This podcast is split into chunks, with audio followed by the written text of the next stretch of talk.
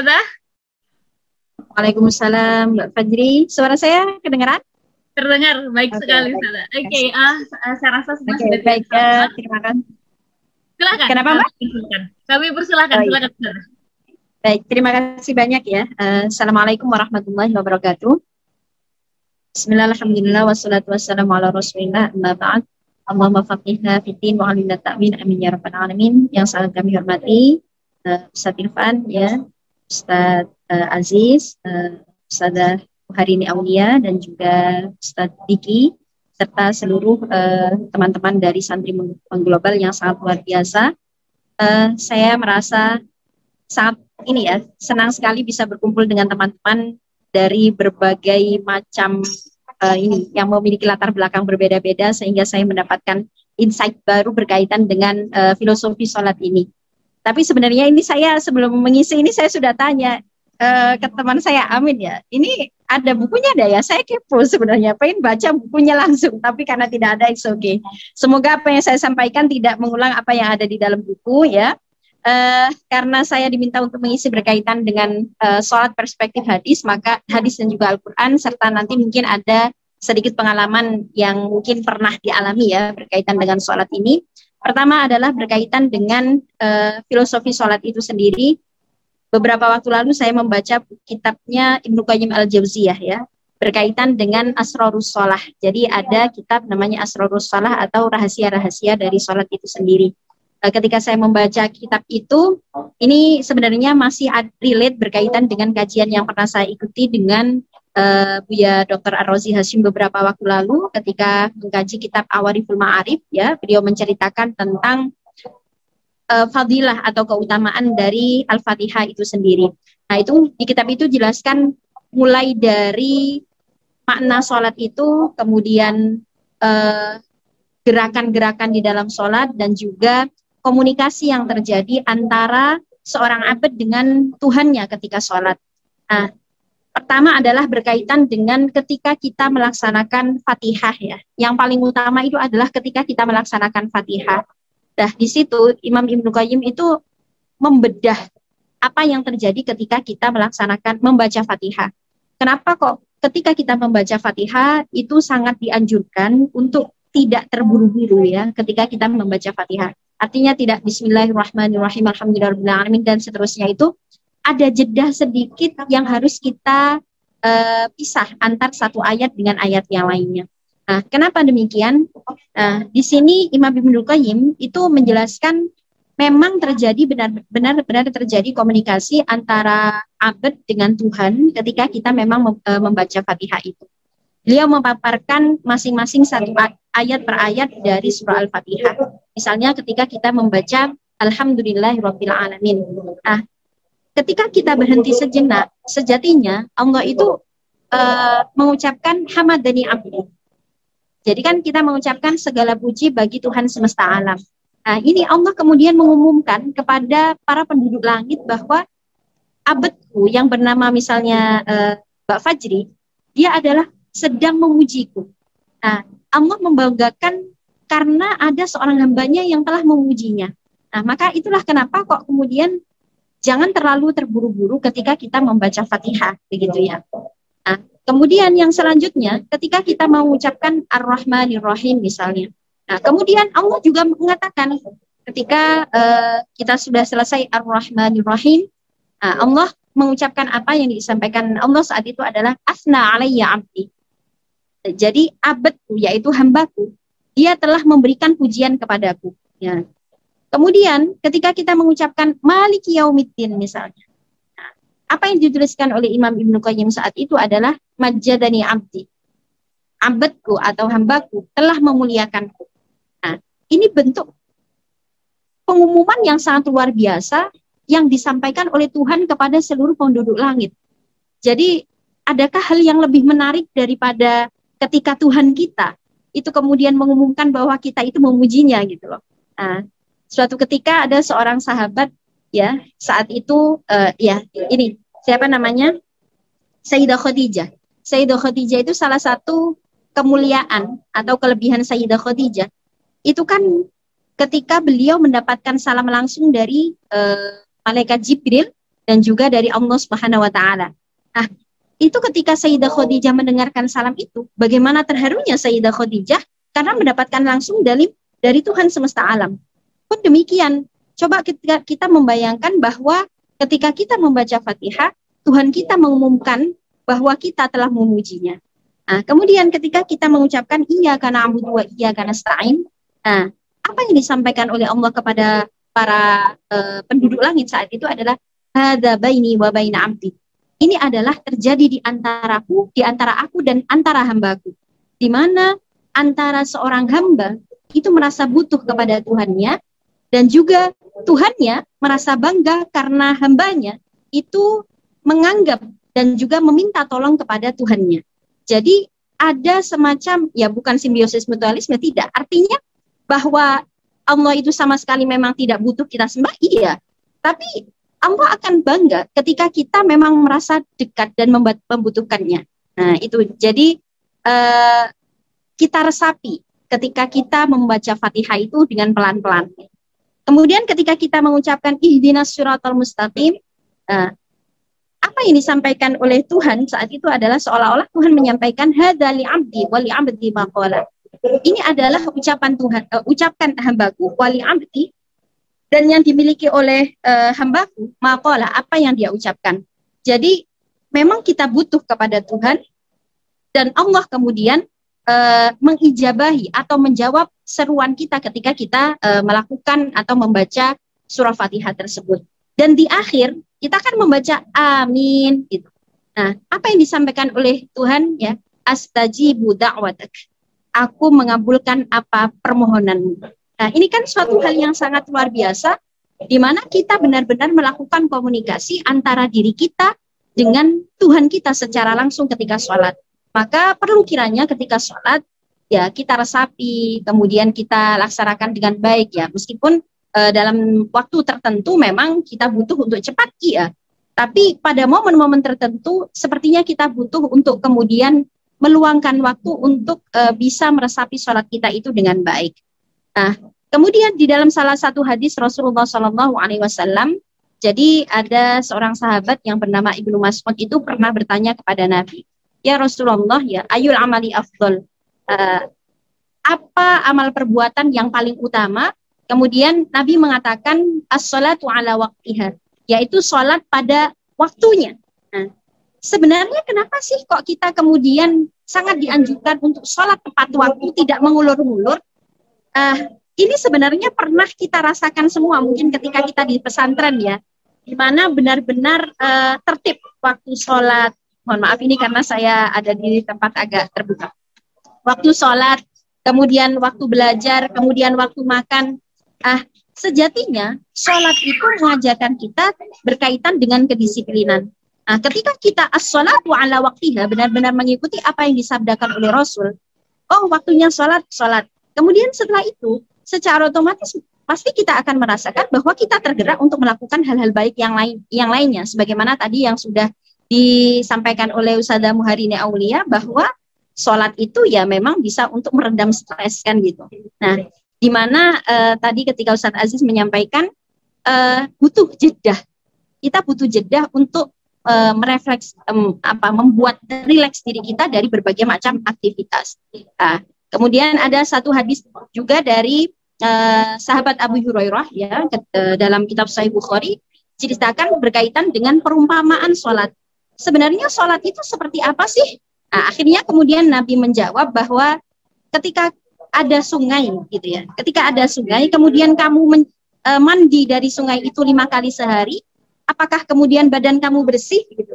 Nah, kemudian e, sahabat ini e, Nabi ketika bertanya, apakah badan kamu bersih ketika kamu mandi se, e, dalam satu hari itu lima kali? Kemudian sah, sahabat menjawab iya. Akhirnya Nabi mengatakan bagaimana? Begitulah sholat. Ketika kamu sholat dalam satu hari itu lima kali, maka sejatinya as-salatu tamhu 'alal khotoya gitu ya. Jadi salatmu itu tahu kamakal, uh, salatmu itu akan bisa menghapuskan dosa-dosa kecilmu itu. Nah, uh, maka kalau kita di dalam Al-Qur'an kan uh, innas salata tanha 'anil fahsya'i wal munkar. Bahwa sesungguhnya sholat itu bisa mencegah kita dari perbuatan-perbuatan yang buruk dan juga perbuatan-perbuatan yang mungkar ya, keji. Ah, pasti kita akan bertanya, kok masih banyak orang sholat melakukan kemaksiatan? itu selalu pertanyaan itu uh, terjadi begitu ya. Nah, menarik kemarin ketika kajian awariful ma'arif itu ya bahwa di dalam diri manusia itu ada ruh ya ruh ini sudah diciptakan oleh Tuhan kita jauh sebelum alam raya ini ada. Ketika kita dikumpulkan oleh Allah uh, dan Allah kemudian mengatakan alas tu birabbikum, apakah aku ini Tuhanmu? Qalu bala syahidana. Itu kan ruh kita. Nah, yang perlu kita pahami adalah bahwa ruh kita itu sama sekali la yamilu ilal fasya wal mungkar gitu ya uh, roh kita itu sama sekali tidak memiliki keinginan untuk melakukan keburukan, tidak uh, tidak memiliki keinginan untuk melakukan sifat-sifat kekejian yang lainnya. Tapi ingat, di dalam diri kita ada nafsu. Nah, maka ketika ruh kita itu terlatih untuk melakukan kebaikan terus-menerus, maka dia ya, seolah-olah berperang antara nafsu dengan ruh kita ini terus berperang mana yang akan memenangkan uh, pertarungan antara nafsu kita dengan ruh itu? Nah, ketika ruh kita terlatih melakukan kebaikan terus-menerus, uh, di situlah maka kita uh, akan bisa mengalahkan nafsu itu.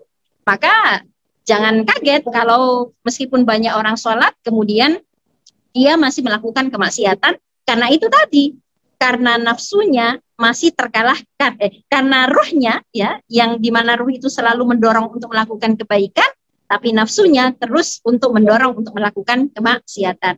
Dan satu lagi yang eh, penting saya sampaikan adalah pen, eh, bacaan fatihah di dalam sholat. Ketika kita mengucapkan amin kemudian Tuhan menjawab astajibu da'watak gitu ya. Uh, ini kemudian oleh para uh, kemarin ketika saya ngaji itu disampaikan oleh uh, Ustaz Rozi bahwa maharnya doa itu adalah Fatihah gitu. Maka ketika kita berdoa sebelum dan juga sebelum uh, sebelum berdoa ataupun setelah berdoa, seyogianya kita membacakan Fatihah sebagai mahar atas ijabatut dakwah itu tadi. Mahar supaya doa kita itu cepat tersampaikan. Nah, kalau uh, menurut Syekh Isam Kamil beberapa waktu lalu ketika ngaji di Zawiyah Raudhah, dia menyampaikan ada dua hal yang bisa um, membuat doa kita itu mudah terijabah. Di antaranya adalah satu Fatihah itu sendiri, yang kedua adalah sholawat, di mana uh, beliau menyampaikan begini, kullul amali bainar raddi wal qabuli illa salata nabi. Ya, bahwa setiap amal perbuatan itu antara diterima atau tidak diterima kecuali satu yaitu as-salatu ala nabi. Nah, yaitu bersolawat kepada nabi. Dan solawat itu kemudian dijadikan diibaratkan sebagai uh, apa namanya sayap burung ya. Sayap burung kalau sebelum doa itu kita awali dengan sholawat dan setelah doa kita awali dengan sholawat maka burung itu bisa terbang karena ada dua sayapnya sempurna Nah, tapi kalau tidak demikian, maka pincang. Nah, akhirnya akan susah untuk tersampaikan kepada uh, Allah Subhanahu Wa Taala. Uh, masih ada waktu? Uh, sedikit lagi ya. Nah, terakhir adalah bahwa ada tafsir menarik ya berkaitan dengan inna sholata tanha anil fasya wal mungkar itu tadi. Uh, yang masih menjadi pertanyaan itu apakah memang setiap sholat itu kemudian bisa mencegah kepada kemungkaran dan juga perbuatan keji? Uh, ya, Imam Al Imam Fakhrul Razi itu memberikan tafsir yang berbeda terhadap al-fasya wal mungkar itu sendiri. Uh, selain tadi pembahasan tentang ruh dan juga tentang nafsu ya, uh, beliau menyampaikan bahwa yang dimaksud dengan fasya wal mungkar itu adalah at-ta'til wal isyrok. Jadi apa itu ta'til? Adalah huwa ingkar wujudillah. Bahwa sholat itu bisa mencegah kita untuk tidak sampai ya mengingkari wujudnya Allah. Sehingga mencegah kita untuk kemudian uh, memikirkan bahwa Allah tidak ada. Mana sih Allah itu? Allah kok nggak ada dan lain sebagainya. Itu dengan salat sebenarnya melatih diri kita untuk mengakui wujudnya Allah.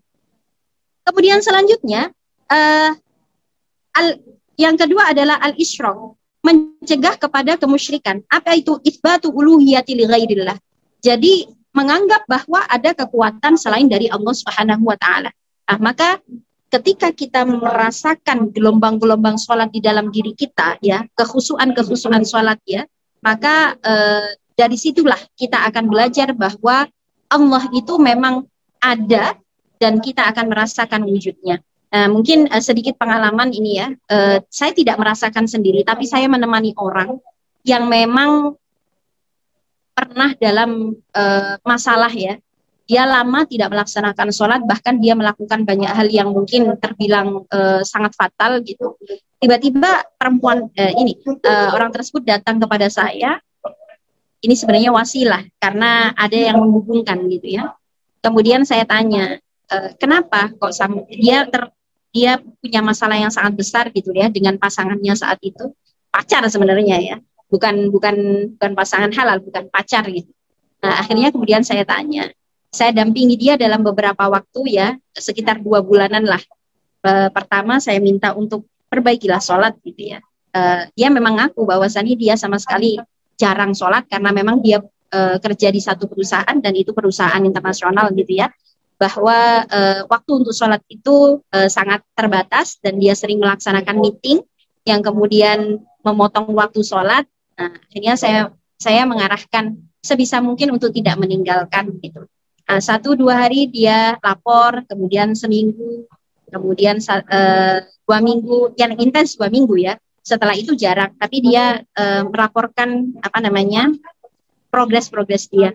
Nah, apa yang dia rasakan adalah bahwa setelah dia melaksanakan ya setidaknya dengan sholat itu sendiri, dia kemudian merasakan semacam dia tergerak untuk kemudian bisa melaksanakan hal-hal baik lainnya yang sebelumnya dia itu ini pengakuan yang bersangkutan ya yang sebelumnya dia itu ketika pulang kemudian dia sama sekali tidak menyapa orang tuanya bahkan sempat bertengkar dengan orang tuanya karena memang tidak direstui ya Nah, ketika dia sholat itu, ya ini mungkin bedanya sholat kita dengan sholat orang yang setelah mengalami masalah. Gitu.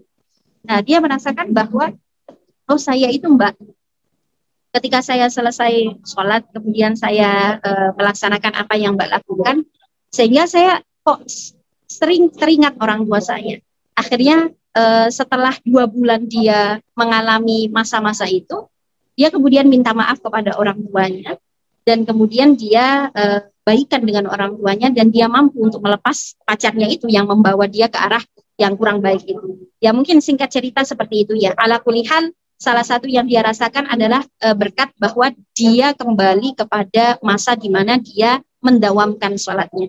Mungkin itu saja dari saya. Semoga apa yang saya sampaikan bisa e, membawa insight baru dan juga membawa e, ilmu baru bagi teman-teman semuanya. Kurang lebihnya mohon maaf. Wassalamualaikum warahmatullahi wabarakatuh. Waalaikumsalam warahmatullahi wabarakatuh. Terima kasih Ustazah Iza saya geser ke Ustazah Iza. Uh, seberapa penting nggak sih Ustazah uh, memahami atau mengetahui makna dari bacaan-bacaan sholat? Baik, uh, terima kasih Mbak Fajri. Ya, uh, untuk memahami makna bacaan-bacaan sholat ya, bagi orang yang memiliki waktu untuk memahami ya penting-penting saja ya. Sangat penting kalau misalnya memang kita ingin memahami itu. Tapi kan kita uh, melihat bahwa tidak semua orang kemudian memiliki kemampuan untuk memang concernnya di bidang itu gitu. Jadi kita tidak bisa memaksakan itu. Itulah kenapa kok dia tidak masuk ke dalam rukun sholat ataupun syarat sah sholat ya.